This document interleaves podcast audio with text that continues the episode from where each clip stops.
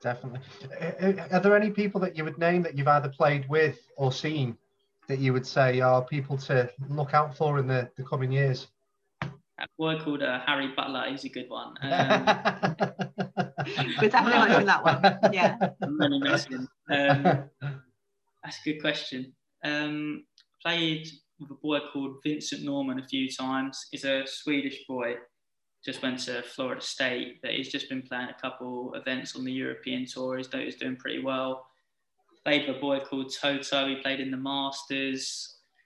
Um, and I mean, lots of people I've played with in America all played a few European tour events or PGA tour events and stuff like that.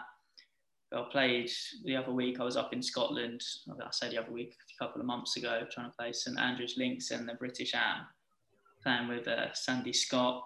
He's our world ranking is like top 10 or something. He's played the US Open and all that type of stuff. So watch out for those few names. Uh, they'll be there for years to come. And as a player, what do you notice as the major differences between those that are looking potentially to make a successful living out of the game? Are there any particular elements of their game that you just look at and you think, wow? Or is it a case of, is it all rounds? What, what areas would you say? Essentially just there's a couple of couple of things what really sets them apart from the others. It's just consistency, like throughout the whole whole part of their game. Like there's not really a weakness. It's all good, and then they they've either got something really a really good strength of theirs.